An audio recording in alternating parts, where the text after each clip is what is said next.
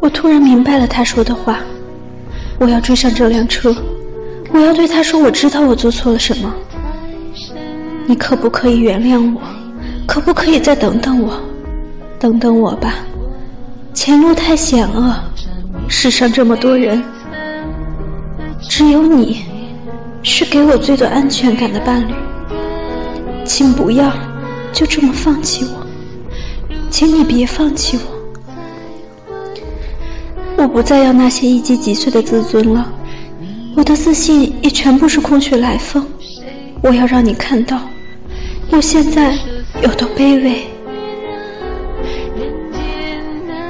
你能不能原谅我？请你原谅我。